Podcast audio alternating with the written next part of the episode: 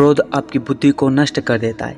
इसलिए क्रोध में लिए गए फैसले सदैव नुकसान पहुंचाते समय कभी किसी का नहीं होता, आज आपका है तो कल दूसरे का होगा।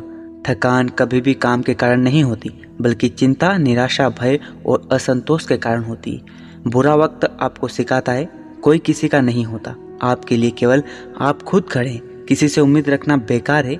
लोगों का आपके साथ होना किसी ना किसी तरह का मतलब होता है। यदि एक छोटा सा बीज एक बड़े से पेड़ को जन्म दे सकता है तो जरा सोच कर देखो कि हमारा एक छोटा सा नेक विचार हमारे जीवन में कितनी खुशियों को जन्म दे सकता है। जो लोग हमेशा अपनी गलतियों पर ध्यान देते और उन्हें सुधारते हैं, एक दिन वो ही बुद्धिमान कहलाते हैं। सबसे समझदार व्यक्ति वह होता है जिसके आँख कान तो खुले हों, परंतु मुँह बंद हो। जब आप बहाने बनाते तो किसी और को नहीं, बल्कि आप स्वयं को धोखा देते और अपनी सफलता को अपने से दूर करते हैं। सब दुख दूर होने के बाद मन प्रसन्न होगा। यह आपका भ्रम है। मन प्रसन्न रखिए।